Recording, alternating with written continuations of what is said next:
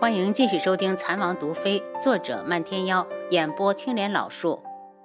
第一百一十二章：侧妃的手段。花希墨知道他担心言儿，劝说道：“智王最近一直在京城，言儿很安全。万一他派别人去呢？”楚清瑶觉得他连累他已经够多了，只愿他和言儿此后能够安好，而他就是一个扫把星，走哪儿连累到哪儿。先是连累了韩家满门，去了鼓舞山，又连累到言儿，认识了无双公子，又害他被轩辕志盯上，不得不自毁形象，与青楼女子上床。青瑶，你在赶我走？花西墨不是傻子，他已经在京里滞留半个多月，一来就听说智王遇刺，并没有捉到刺客，他就知道那人肯定是楚青瑶。虽然一直找不到人，可没有消息就是最好的消息，至少证明他是安全的。青瑶，我说过古武门是你的后盾，就不怕被连累。如果此时回去，言儿会看不起我的。其实他更想说的是，能被你连累也是一种莫大的幸福。他永远记得他初次带言儿去买衣服时，言儿高兴的小模样，那满足的笑容，就像亲娘还在。也许那时候他就住进了他的心里，可是我不放心言儿。言儿有方简陪着。楚清瑶一愣，惊讶的道：“原来你知道方简对言儿，我自己的妹妹，我能不看住了吗？”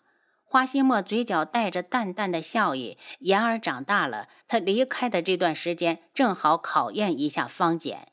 其实他早就看出言儿不讨厌方简，而他也挺中意。可中意归中意，如果方简想娶到言儿，最少要等到言儿过了二十岁。他可舍不得妹妹早早嫁人。到时候要是方简敢嫌弃言儿是他老姑娘，那他扒了他的皮。楚清瑶轻笑，等言儿大婚，不管我在哪儿，我都要赶回去。青瑶，现在说这些太早了。你老实告诉我，你前几天刺杀智王的人是不是你？是我。我不但没得手，还被他刺了一剑。楚青瑶一脸挫败。他苦练了三年，却远远的不是轩辕志的对手。他看出有些心灰意冷。花心莫道：“智王三岁习武，一身武功出神入化，在整个夜染大陆，怕是都难逢敌手。”青瑶，你已经很优秀了，别气馁。我和言儿一直在你身后，放心吧，我不会放弃报仇的。楚清瑶摇摇头，自信地笑着。花希墨被这样明丽的笑容晃了眼睛，赶紧躲开。我帮你去刺杀他。希墨，有些事情我想自己去做。他说的斩钉截铁，韩家的仇只能他一个人去了断。不与韩青义相认，就是想让他颓废一阵子，重新开始新的生活。而他这辈子就与轩辕志死磕到底。你真的能下去手吗？毕竟他曾经是智王妃，就算现在，只要智王一日不休妻，他不管走到哪儿，头上都要顶着智王妃的名号。楚清瑶眼眶一涩，三年了，那种失去亲人的痛苦，每时每刻都会在他的心头重现。每出现一次，都会让他对轩辕志的恨更深一层。我只记得韩家人因我而死。他看着他，你不用担心我。隔壁住的人是韩家的二公子韩青义，也是韩家仅存的一点血脉。这段时间我要守着他，等他离开京城安顿好，我要去一趟极北。所以这段时间我不会去招惹仙元志。青瑶，我陪你去好不好？极北那么远，花希墨更加不放心。好是好，可你也不小了，不能把时间都浪费在我的身上。你应该四处走走，要是有中意的姑娘就娶回来，要不然等妍儿都嫁人了，你这个当哥的还单身呢。花希墨觉得有什么在离他远去，他动了下唇，想说的话却一个字也说不出来。他知道他一直把他当哥哥，可他已经有言儿一个妹妹了，真的不想再要个妹妹。青瑶，言儿很想让你当他的嫂子，他怕不说以后就没机会。楚青瑶侧过脸，言儿想让我干什么？一定是让我帮她选几身京城最有样式的衣服吧？这丫头就是爱美。被楚清瑶一打岔，花希墨再也说不出口，自嘲的笑笑。是，他说你眼光好，一定要帮他多选几套。放心吧，我这两天就去选。那我回去睡了，有点累了。花希墨闷闷的走了。出门后，他恨不得扇自己一个耳光。为什么嘴这么笨？为什么？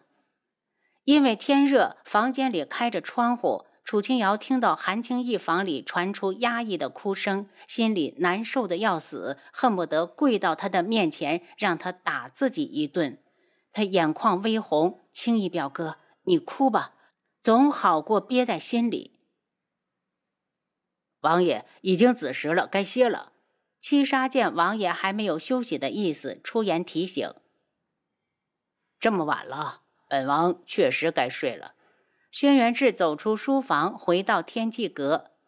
不用掌灯了，本王休息一会儿，还要起来练剑。七杀退走，轩辕志忽然想起那天遇到的女子，那双眼睛为什么给他一种熟悉的感觉？他从来不会关注女人，除了有需要的时候。哎，他一向是自制力坚定，这种时候少之又少。在有了楚清瑶之后，就没碰过别的女人。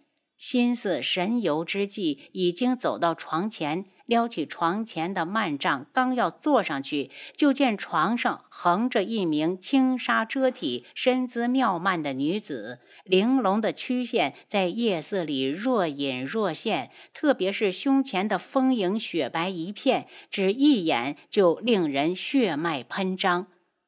他幽冷地立在那里，眼中是抑制不住的怒火。床上的女子赶紧坐起来，肩上的轻纱直接滑到了腰际，露出圆润的双肩和雪白的酥胸。王爷，臣妾见过王爷。滚！谁让你进来的？轩辕志的怒火彻底爆发。床上女子正是许梅香。他自进宫后，左等右等也不见王爷来他房里。今日终于耐不住寂寞，偷偷溜进天际阁，想与王爷成其好事。见王爷发怒，他急忙跪下，犹如发抖的小鹿。王爷，臣妾是怕王爷一个人太孤单，才斗胆斗胆。轩辕志怒哼一声。如果侧妃很缺男人，本王不介意成全你。他不在意的女人，就算脱光了，他也只会让她更加厌恶。许梅香一脸不甘，磨蹭着从床上下来。她今日如此打扮，已经把羞耻全抛在了脑后。此时的轩辕志一威胁，脸色白得吓人。轩辕志轻视地移开目光，赶紧滚！本王说一不二。你不要怀疑本王的话。他觉得口渴，便走到床前，给自己倒了杯茶。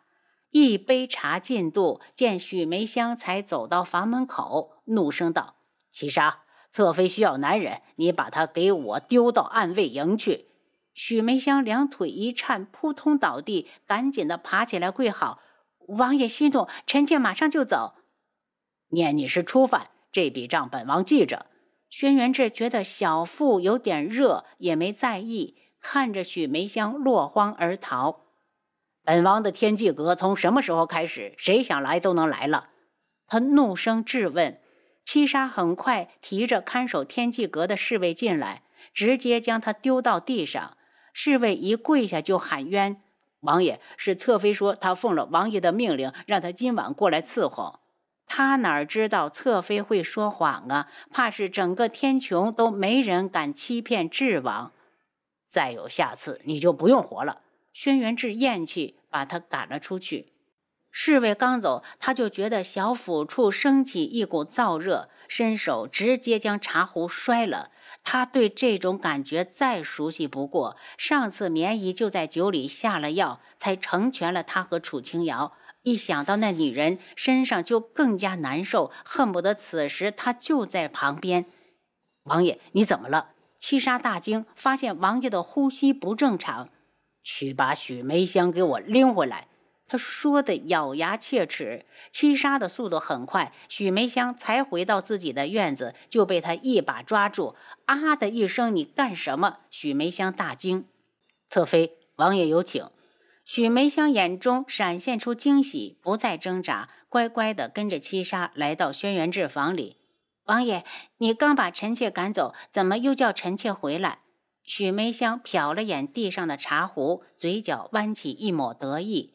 轩辕志觉得自己的意识正在流失，大步的过来，粗暴的抓起他，几步就将他摔到床上。七杀退出去，小心的关上房门。没人看到他唇面泛起冷笑。许梅香以为他得到了王爷，愚蠢，他就等着王爷清醒过后的雷霆之怒吧。这样的女人一点都不值得可怜。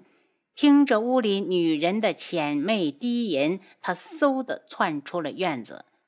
许梅香觉得自己像在地狱里走了一遭。她昨晚确实承受不住轩辕志的力道，直接昏死过去。等她再睁开眼睛时，床上已经没了轩辕志。他慢慢挪动着身子，好像根本不是自己的，动哪儿哪儿疼。好不容易坐起来，依恋地看着轩辕志的大床，又小心地扶上小腹。经过昨晚，不知道这里是不是已经有了孩子。他找到昨晚的轻纱，勉强的遮住胸前，就听有人怒喝：“许梅香，谁给你的胆子，竟敢给本王下药？这就是巡抚大人教养出来的好女儿，真是不知廉耻！”许梅香脸一白，见王爷从窗前走过来，王爷，臣妾不懂，王爷在说什么？轩辕志见他嘴还硬，冷声道：“来人！”把药端进来，给侧妃灌下去。从门外进来两名身高体壮的婆子，其中一个手里端着一碗黑乎乎的药，两人直接来到床前，不顾许梅香的挣扎，很快将药灌进她的肚子里。您刚才收听的是《蚕王毒妃》，作者漫天妖，演播青莲老树。